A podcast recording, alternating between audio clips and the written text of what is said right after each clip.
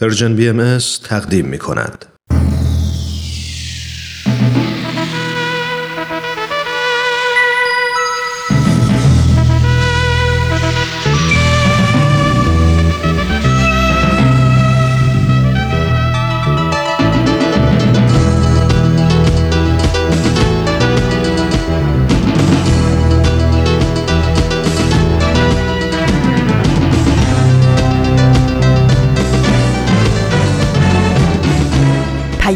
دوست. برنامه ای برای تفاهم و پیوند دلها.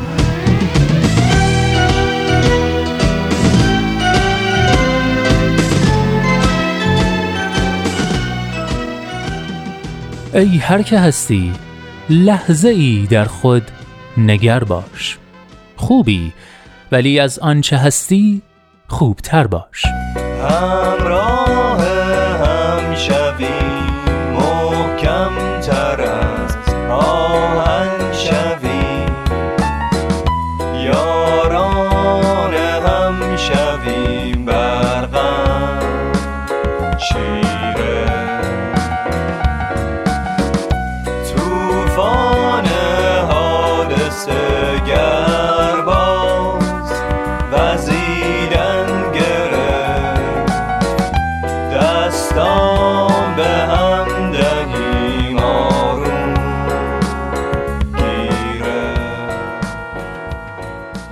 دوستان خوبم سلام. سلام به شما رفقای با معرفت مجله جوانان. شما جوانان امروز و دیروز که همراهی گرمتون مایه دلگرمی ما بوده و هست. من نوید توکلیم و امروز پنج شنبه هشتم خرداد سال 1399 خورشیدی برابر با 28 ماه می 2020 میلادی. ازتون دعوت می‌کنم ویژه برنامه مجله جوانان به مناسبت سال روز درگذشت حضرت بهاءالله رو از رادیو پیام دوست گوش کنید. به 584 امین شماره مجله جوانان خوش اومدید.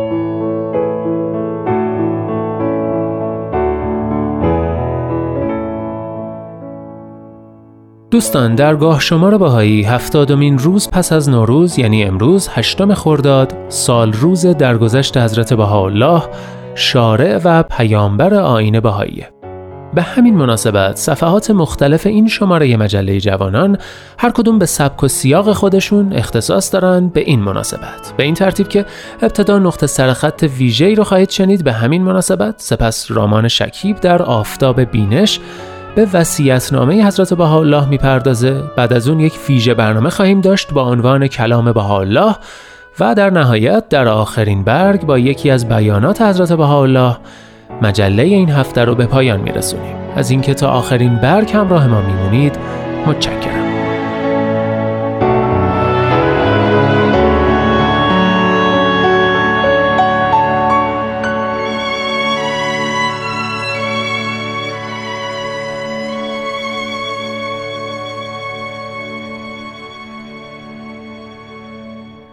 این مجله جوانانه. برنامه پنجشنبه های رادیو پیام دوست که هدفش چیزی نیست جز پیوند دلها آزادی اندیشه ها و آگاهی شنونده ها در راه رسیدن به این اهداف با نظرات و پیشنهادات و انتقادات ارزشمندتون ما رو همراهی کنید. از طریق تلفن 201 703 671 88 88 آیدی Persian BM Contact در تلگرام و صفحه Persian BM در فیسبوک، اینستاگرام و توییتر.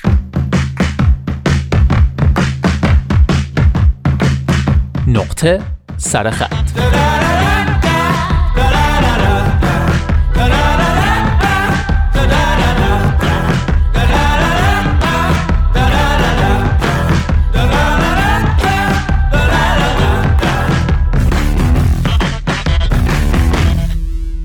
دوستان همونطور که در ابتدای مجله گفتم امروز هشتم خرداد 28 ماه می سال روز درگذشت حضرت بهاءالله شارع و پیامبر آین بهاییه چند سال پیش به همین مناسبت گفتگوی مفصلی داشتم با امید فراهانی. گفتگویی که پر از نکات جالب و شنیدنیه. و همین خاطر فکر کردم حالا که نقطه سرخط یه بار دیگه با سال روز درگذشت حضرت بهاءالله مصادف و مقارن شده شاید بهانه خوبی باشه تا گزیده ای از صحبتهای جناب فراهانی رو با همدیگه مرور کنیم.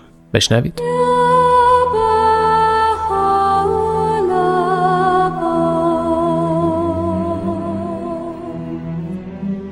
حضرت بهاءالله در سلسله ادیان پیامبری هستند از سلسله پیامبرانی که برای هدایت بشر واسطه فیض هستند بین پروردگار و جامعه. پیام حضرت بهاءالله پیام جهانی است. حضرت بهاءالله دین رو منحصر به یک قوم، یک منطقه، یک ملت، یک زبان و یک فرهنگ ندونستند.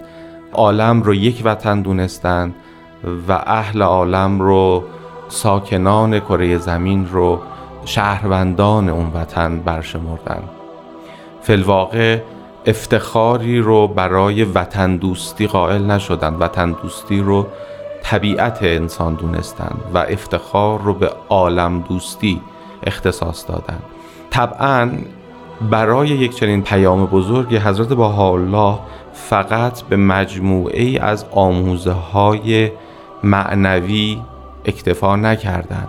حضرت الله فقط به ما آموزش ندادند که انسانهای بهتری باشیم. بلکه به ما در مجموعه تعالیمشون یاد میدن که چگونه به جامعه بهتری می‌تونیم دست پیدا بکنیم. چگونه می‌تونیم که نظم اجتماعی برقرار بکنیم که به اون مدیریتی که مستلزم جهان دوستی است و وطن بین المللی است هم بتونیم دست پیدا بکنیم. این رو در مجموعه از تعالیمشون در مجموعه حیرت انگیزی از حجم عظیم کتاب هایی که آثاری که به قلم خودشون نوشتن که در سلسله ادیان هم بینظیر هست ما می‌تونیم این مجموعه رو پیدا بکنیم.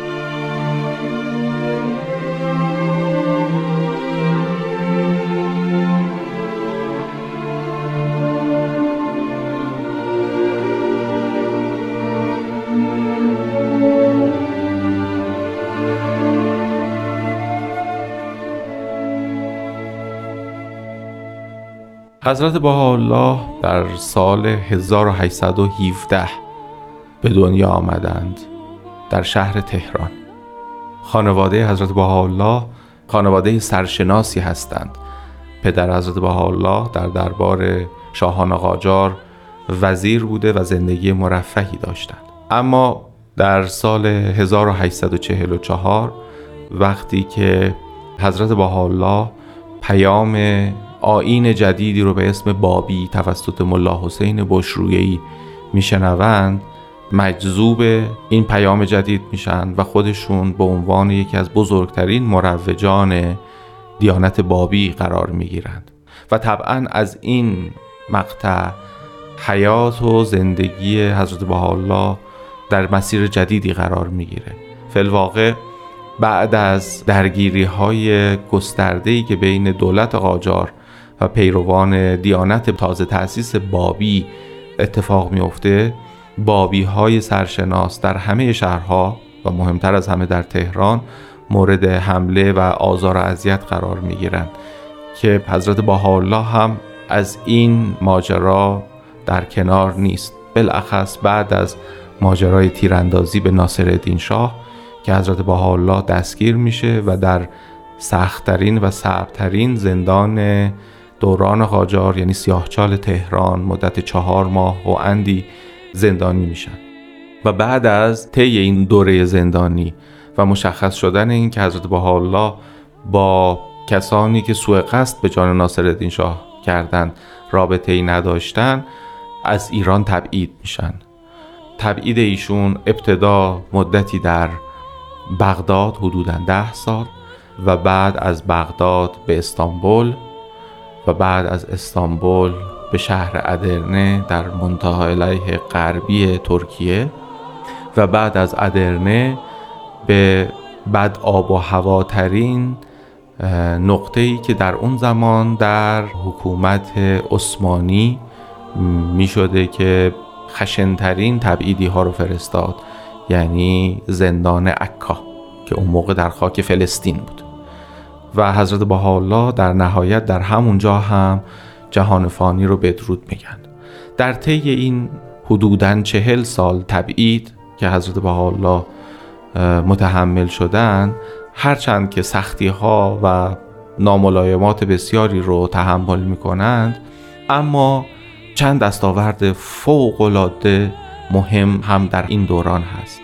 در همین شهر بغداد هست که حضرت بهاءالله خودشون رو به عنوان مؤسس دیانت بهایی معرفی می کنند و پیروان دیانت بابی که عموما بعد از اعدام سید علی محمد باب حضرت باب پراکنده بودن رو به دور خودشون جمع می‌کنن نکته بسیار مهمی که بلافاصله اتفاق میفته ترویج آین محبت هست. حضرت بهاءالله حکم جهاد رو در همین دوره لغو می‌کنن و جهاد رو فقط منحصرا به جهاد با بیان با کلام قرار میدن. جهاد با شمشیر ریختن خون ممنوع میشه از نظر حضرت بهاءالله. و این در نیمه قرن 19 هم یک تحول جدی تاریخی است. ما امروز آهسته آهسته می‌فهمیم که دنیا از خون ریختن چقدر خست است. اما در اون زمان طرح چنین مسئله حتی از نظر نزدیکترین پیروان وفادارشون هم عجیب به نظر می رسیده تا چه برسه به دشمنان. علال خصوص برای جامعه ای که تحت فشار و شکنجه و ارعاب هست منطقی ترین چیز دفاع با شمشیر بوده و حضرت الله ممنوع می‌کنن و به جاش دستور میدن که هر که به شما بد کرد شما خوب جوابشو بدید. اگر کسی به شما دشنام گفت شما دعا کنید. اگر به شما پشت کردند شما به اونها روی خوش نشون بدید. و به این ترتیب جامعه پیشرو به وجود آوردن. جامعه ای که در مجموعه هزاران نامه لوح نوشته کتابی که به سراسر پیروان خودشون در اقصانقات دنیا میفرستادن تربیتی رو آغاز کردند که این تربیت امروز هم ادامه داره. این تربیت مبتنی است بر چند اصل.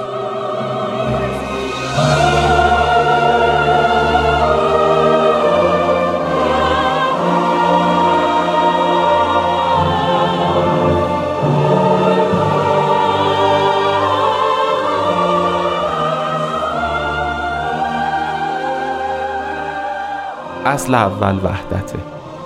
وحدت نه بین دوستان دوست داشتن دوستان از نظر حضرت الله طبیعی است. میفرمایند که اگر شما می توانید باید دشمنان خودتون رو دوست بدارید. اینه که سخته اینه که مهمه. وگرنه خب همه دوستان خودشون رو دوست دارند اصل وحدت وحدت در عین کسرت اصل بنیادی است. حضرت الله وحدت رو در آثارشون نه به عنوان یک هدف بلکه به عنوان وسیله رسیدن به اون هدف هم قرار میدن. یعنی ما هدف رو وحدت قرار میدن و برای رسیدن به وحدت هیچ راهی جز وحدت نیست. وحدت اصل منتهاست و مبتداست در آثار حضرت الله همه آثار دیگر همه تعالیم دیگر مبتنی بر این اصل محوری است. اصولی مثل برابری حقوق زن و مرد اصولی مثل ضرورت آموزش و تربیت روحانی انسانی و جسمانی ضرورت اصلاح نظام اقتصادی عالم ضرورت انتخاب یک زبان به عنوان زبان بین المللی و چندین و چند تعلیم دیگری که حضرت با حالا در طی این سالها آموزش میدن شرایطش رو و راه های رسیدن بهش رو و مؤسساتی رو که این تعالیم رو باید اجرایی بکنن در آثار خودشون تعلیم میدن.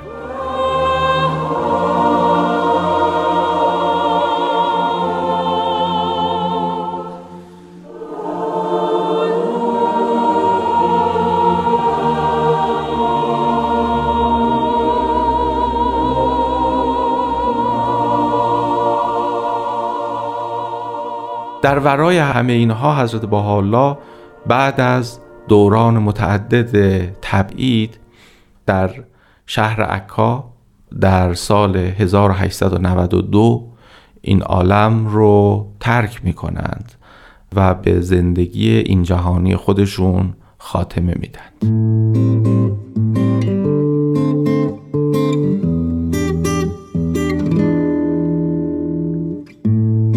قصه می گفت آمرد قصه مهر و وفا قصه خلع سلاح قصه صلح و صفا. قصه می گفت آمرد با تمام دنیا. قصه عشق و امید با دل من دل ما. سالها رفته و باز زنده است در دل ما. درس عشقش تنها چاره آینده ما. با تو در راه وحدت و عشق همیشه همراه. یا با همه با من و ما عشق اوست همراه.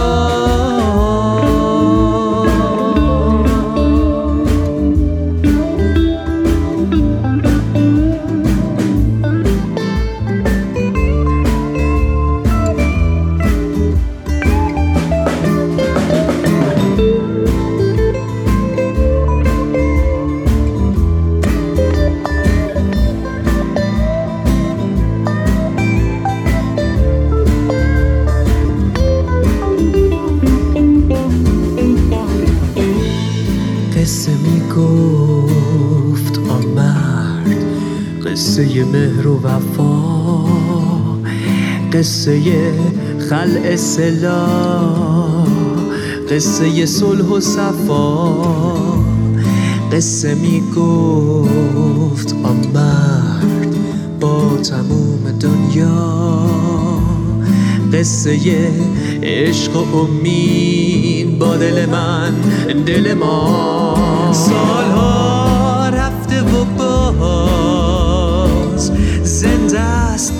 دل ما درس عشقش تنها چاره آینده ما. با تو در راه وحدت و عشق اوست همیشه همراه یا با همه با من و ما عشق اوست همراه.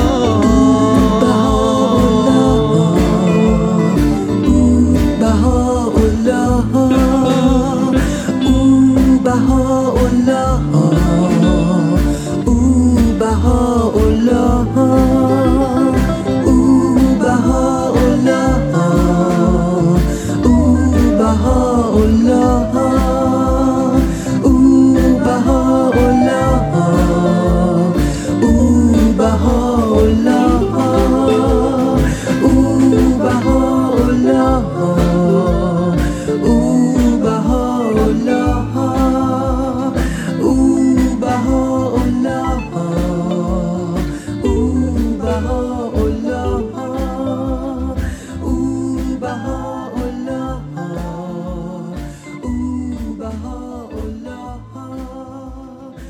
اینجا ایستگاه مهر و دوستی است رادیو پیام دوست. او بهاءالله. این عنوان آهنگ زیبایی بود که در پایان ویژه برنامه نقطه سرخط به مناسبت سال روز درگذشت پیامبر آیین بهایی حضرت بهاءالله شنیدیم. و اما در ادامه نوبت می‌رسه به آفتاب بینش. به اتفاق گوش می‌کنیم.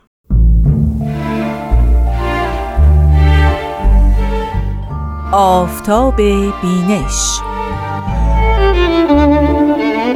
شنوندگان عزیز رادیو پیام دوست رامان شکیب هستم و اینجا برنامه آفتاب بینشه.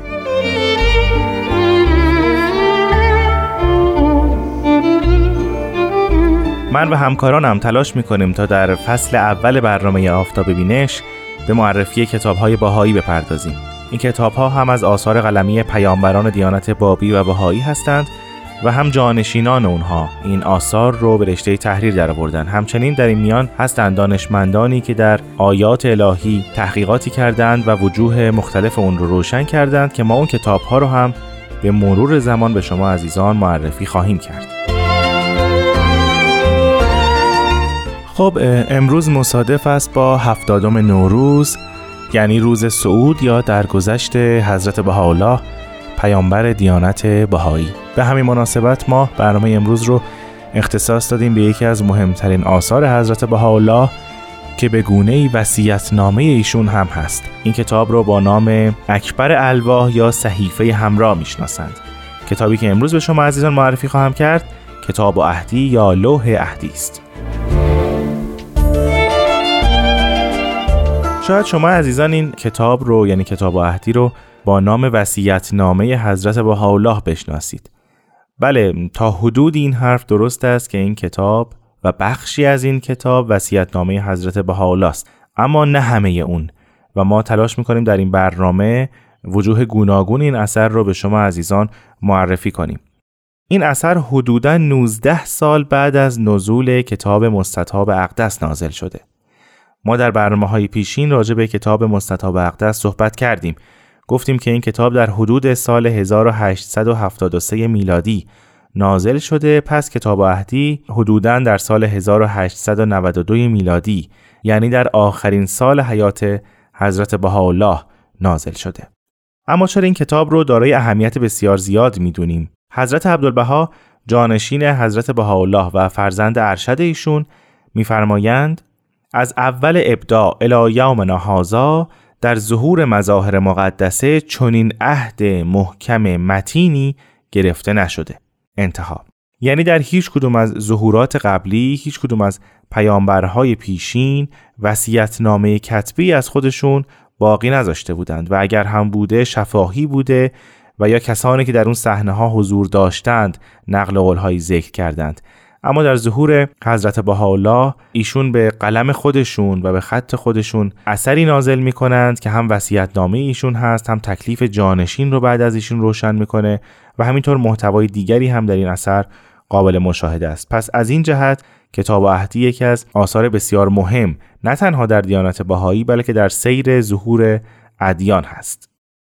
اما گفتیم که فقط نمی‌تونیم صفت وسیعت نامه رو به این اثر یعنی کتاب اهدی متصف کنیم. توضیح مختصر اون که نامه یک نوشته یک طرف است. یعنی یک فرد خطاب به بقیه صحبت می‌کنه و حالا تکلیف مایملک خودش رو روشن می‌کنه. اما عهد دو طرف است. یعنی هر دو طرف قرارداد ضمن قرار دادن مزیاتی برای هم از همدیگه طبیعتا انتظاراتی هم دارند. ضمن اینکه صفت عهد ما رو به یاد اصطلاح عهد و میثاق در کتب دینی و کلا ادبیات دینی میاندازه. و عهد و میثاق مطلب بسیار مهمی است که هم میان خداوند و مؤمنان و هم میان پیامبران و مؤمنان و حتی میان خداوند و پیامبرش گرفته میشه و چیزی است که در همه ادیان به سراحت در موردش صحبت شده. اما بر اساس همین تفکر هست که یک تقسیم بندی در مورد عهد و میثاق در ادبیات بهایی داریم. یکی از اونها میشه عهد و میثاق اعظم. در واقع مابهل اشتراکی بین همه ادیان هست و اون عهدی است که خدا با بشر میبنده. حضرت شوقی ربانی ولی امر دیانت باهایی در کتاب قرن بعدی این عهد و میثاق رو میثاق کلی الهی مینامند. یعنی در واقع این عهدی است که به وسیله انبیا و پیامبران از کل ساکنان ارز گرفته میشه برای ایمان به پیامبران و همینطور پیامبران بعدی. اما در ادبیات باهایی عهد و میثاق دیگری هم داریم با نام میثاق اسقر یعنی حضرت بهاءالله به دست خودشون جانشین و مبین و مفسر آیات الهی رو تعیین می‌کنن و از همه مؤمنان می‌خوان که بعد از ایشون از دستورات جانشینشون یعنی حضرت عبدالبها پیروی کنند البته تقسیم بندی های دیگری هم در مورد عهد و میثاق در ادبیات دینی و همینطور در آثار بهایی وجود داره که البته توضیح اونها در این برنامه نمی گنجه.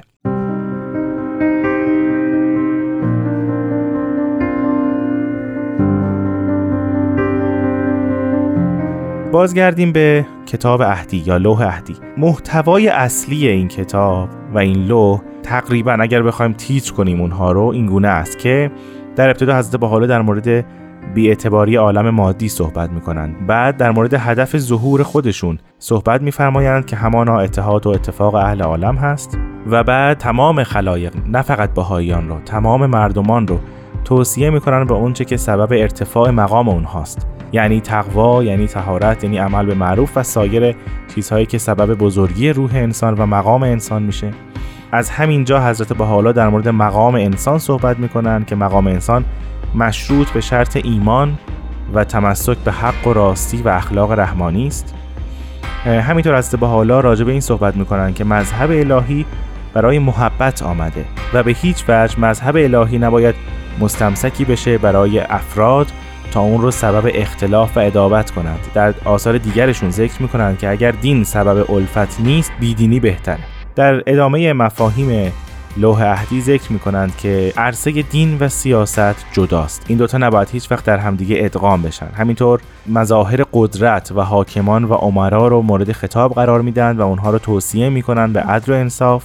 در لوح عهدی ما با مطالب دیگری هم روبرو هستیم. مثلا اشاره به دین الهی می‌کنن و اینکه دین الهی سبب نظمه و نباید موجب پریشانی بشه. همینطور ذکر می‌کنن که مبدع همه انسان ها یکی است قل کل من عند الله. همه از یک جا آمدیم و در زل همین مفهوم شرح می‌دهند که انسان ها و مؤمنان باید به این تفاوت ها و کسرت و گوناگونی های بسیار زیاد انسان ها احترام بذارند و با هم مدارا کنند تا اتحاد از بین نره و همینطور توصیه می‌کنند به خدمت به امم و اصلاح عالم و تبعیت از نصایح الهی. با توجه به مفاهیمی که ذکر کردیم کتاب عهدی می تواند وصیت نامه باشد اما فقط وصیت نامه ایشون نیست بلکه هم میثاق اسقر حضرت بهاءالله است و هم عهدی است که حضرت بهاءالله از مؤمنان خودشون در وهله اول و بعد از کل عالم می‌گیرند که همه در وقوع وحدت عالم انسانی شریک بشن و محبت و الفت رو بین خودشون رواج بدن. خب عزیزان در اینجا از دوست و همکار عزیزم سرکار خانم آزاده جاوید تقاضا می‌کنم تا بخشی از کتاب اهدی یا لوح اهدی رو برای شما زیارت کنند. اگر افق اعلا از زخرف دنیا خالی است ولکن در خزائن توکل و تفویض از برای وراس میراث مرغوب لا له گذاشتیم. گنج نگذاشتیم و بر رنج نیفزودیم. ایم الله در ثروت خوف مستور و خطر مکنون. انظروا ثم اذکروا ما انزله الرحمن فی الفرقان. ویل لکل همزة لمزة الذی جمع مالا و عدده. ثروت عالم را وفایی نه آنچه را فنا اخذ نماید و تغییر پذیرد لایق اعتنا نبوده و نیست مگر علا قدر معلوم. مقصود این مظلوم از حمل شداید و بلایا و انزال آیات و اظهار بینات اخماد نار زغینه و بغضا بوده که شاید آفاق افعده اهل عالم به نور اتفاق منور گردد و به آسایش حقیقی فائز گردد و از افق لوح الهی نیر این بیان لائح و مشرق. باید کل به آن ناظر باشند. ای اهل عالم! شما را وصیت می نمایم به آنچه سبب ارتفاع مقامات شماست.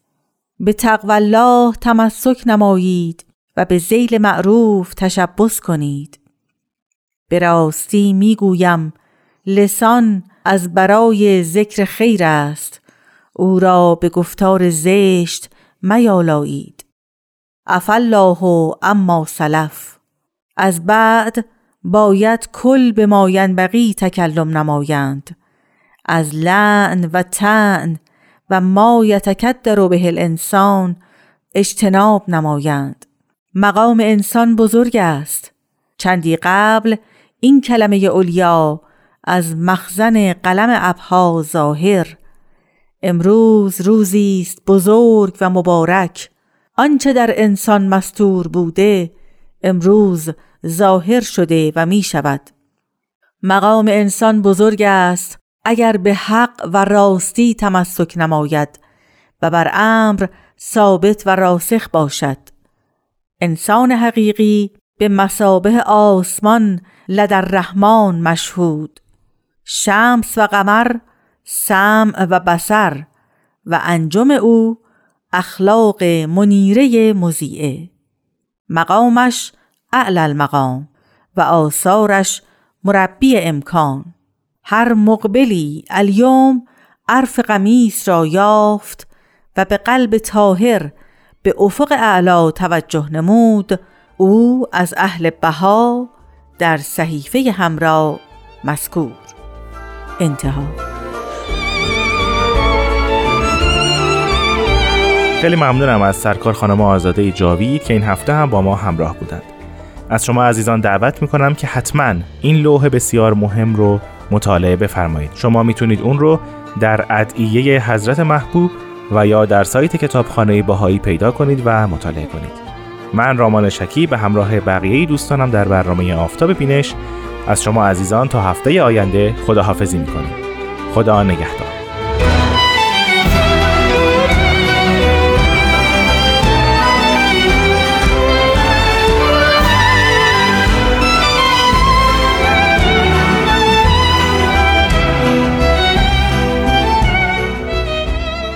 خب دوستان عزیز این قسمت از آفتاب بینش رو هم شنیدیم. ممنونم که همچنان با شماره ویژه مجله جوانان به مناسبت سال روز درگذشت حضرت بهاءالله همراه هستید. لطفا در ادامه مجله هم ما رو همراهی کنید.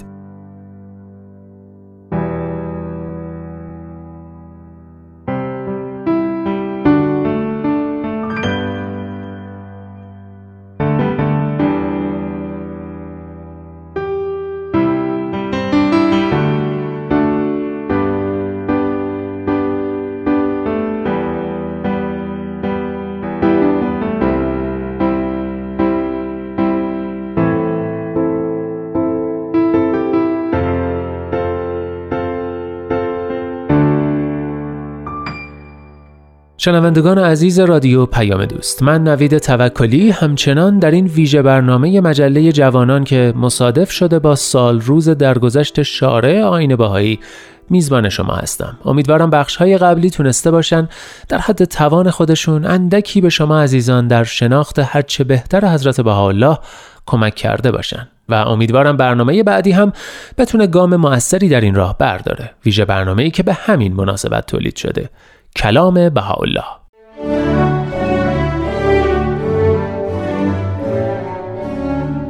کلام بهاءالله. دوستان عزیز و همراهان با وفای رادیو پیام دوست درود بر شما.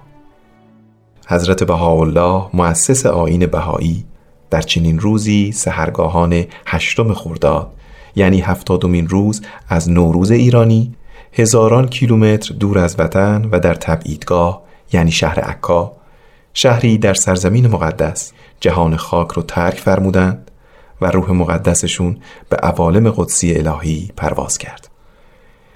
اکنون در تمام ممالک دنیا بلا استثنا پیروان دلباخته این پیامبر از کیان ایرانیان طبق کلام الهی حضرتش به اهل عالم خدمت می تا قدم های موثری در راه اصلاح عالم بردارند. چه شد آین بهایی این چنین با سرعت عالمگیر شد؟ بشنویم نظرات چند نفر از عزیزان را.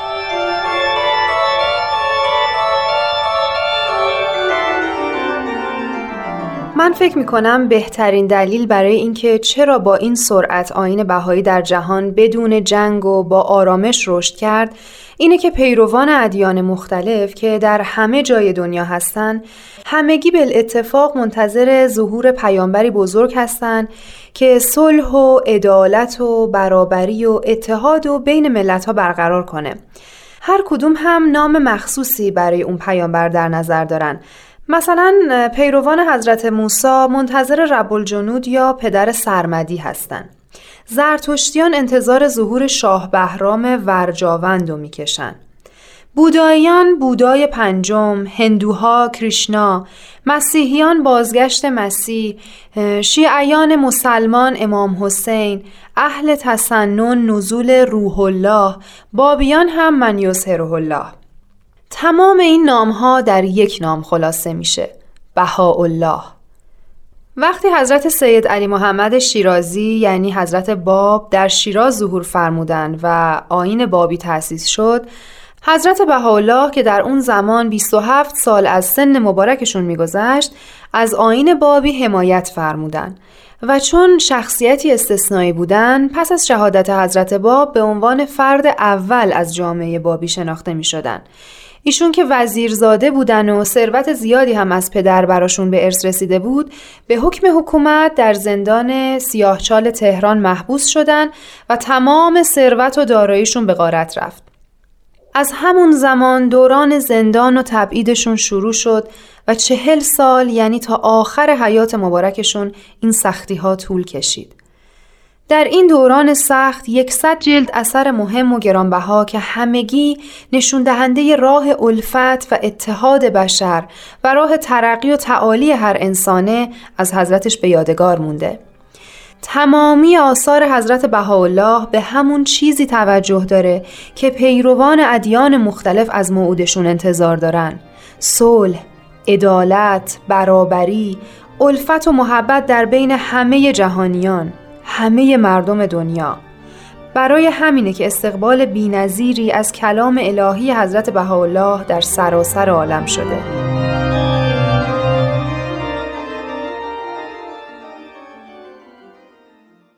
فرموده بودید به مناسبت سالگرد درگذشت یا بهتر بگم سعود روح مقدس حضرت بهاءالله به عالم بالا یک دلیل بیان کنم که چطور شد با اینکه ایشون در حبس و تبعید عمر گرانمایشون رو سپری کردند و دو حکومت مستبد قاجار و عثمانی با تمام قوا با ایشون به مخالفت برخواسته بودند و نمیگذاشتند تعالیم و آموزه هاشون به گوش دیگران برسه با این سرعت در عالم پیشرفت کرد. بله همه می‌دونیم که حضرت بحالا در قربت و در تبعید این جهان خاک رو ترک فرمودند. بنابراین اقلانی به نظر نمی‌رسه که شجره یا درخت آین الهی در سراسر عالم گسترده بشه و بر روی بندگان سایه بندازه. دلایل زیاده دوستان. خواسته بودید فقط یک دلیل بگم چشم. یکی از دلایل برمیگرده به خود کلام حضرت بحالا که جهانیه و مخصوص یک قوم و ملت و طایفه نیست. گرچه حضرت بحالا تعالیم و احکام انفرادی هم دارن که انجام دادن اونها باعث ترقی روحانی و آرامش خاطر هر فرد میشه.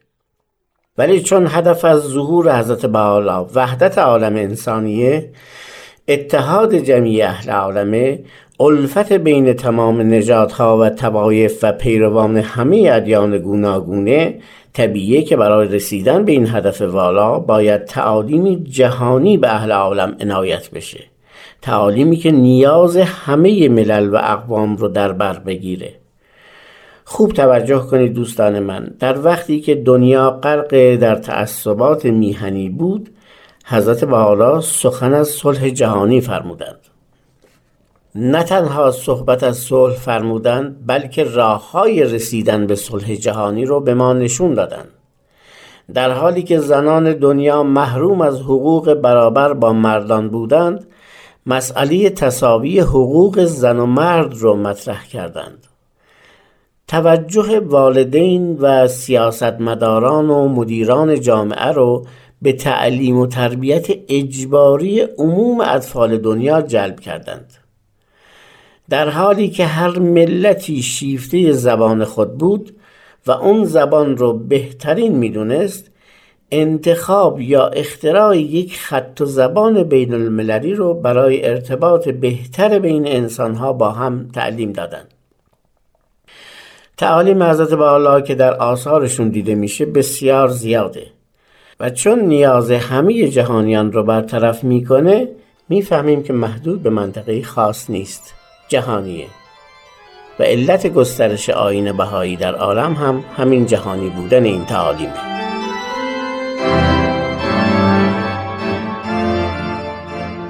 سوال شما این بود که علت گسترش آین بهایی توی یک مدت کوتاه بدون جنگ و فتح ممالک چی بوده؟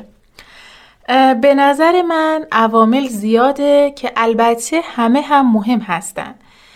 اگرچه کلام حضرت بهاءالله کلام الهی و خداوند خودش امرش رو پیش می‌بره ولی باید گفت این مؤمنین هستند که با تلاش و فداکاری سهمی توی گسترش آین الهی دارند. می‌دونیم که به حکم محکم حضرت بهاءالله دیگه برای ابلاغ آین الهی مجاهده توی میدون جنگ رو باید فراموش کرد و بجاش با بیان لطیف و در نهایت الفت و آرامش خبر ظهور حضرت بهاءالله رو به گوش دیگران رسوند. حالا می‌خوان بپذیرن یا می‌خوان نپذیرن این دیگه به خودشون مربوطه. بهایا نمی‌تونن نسبت به انسانهای روی زمین بی تفاوت باشن. در واقع وظیفه انسانی و روحانیشون اینطور حکم می‌کنه وقتی سوال شما مطرح شد من رفتم و به مجلات قدیمی بهایی نگاه کردم.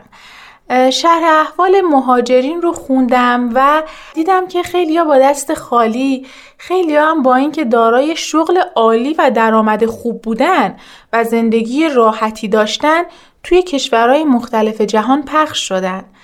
رفتن تو شهرهای کوچیک یا بزرگ توی روستاها یا حتی بین قبایل بومی توی آفریقا و آسیا موقتا یا دائم ساکن شدن. چون حضرت بهاءالله به پیروان تعلیم میدن که همه انسانها در ساحت حق مساوی هستند بنابراین پیروانشونم به همه مردم جهان در هر سطح یا طبقه ای آین الهی رو ابلاغ می‌کنن. حالا علاوه بر عشق یک نیروی دیگه هم باعث هجرت بهایا به جاهای دوردست شد و اون هم مخالفت های شدید و اذیت و آزار بهایا توسط متعصبین در ایران بود. مثلا وقتی که توی یزد زندگی برای بهایا خیلی سخت شده بود با هدایت حضرت عبدالبها ادهی به اشقابات هجرت کردند. هم شغل خوب به دست آوردن هم در آرامش کلام حضرت بهاءالله رو به گوش ملتی به غیر از ایران رسوندن که البته هیچ اطلاعی هم از تأسیس آین بهایی نداشتن. اراده الهی این بود که نظمی جدید توی عالم برقرار بشه پس خودشم راه رو هموار کرد. حالا این هموار کردن راه چه از طریق مؤمنین و چه از طریق مخالفین می‌تونه صورت بگیره.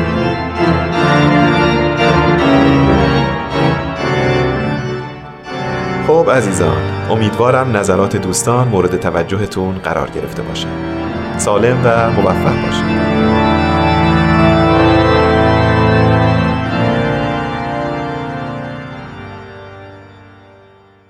آخرین برگ. حضرت بهاءالله میفرمایند ای عباد اگر در این ایام مشهود و عالم موجود فل جمله امور بر خلاف رضا از جبروت قضا واقع شود. دلتنگ مشوید که ایام خوش رحمانی آید و عالمهای قدس روحانی جلوه نماید.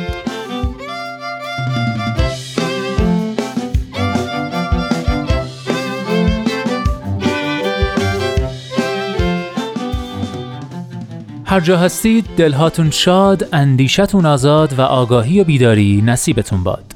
من نوید توکلیم و امیدوارم که نور امید در دلهاتون هیچگاه خاموشی نگیره. به قول شاعر گرچه شب تاریک است دل قوی دار سحر نزدیک است.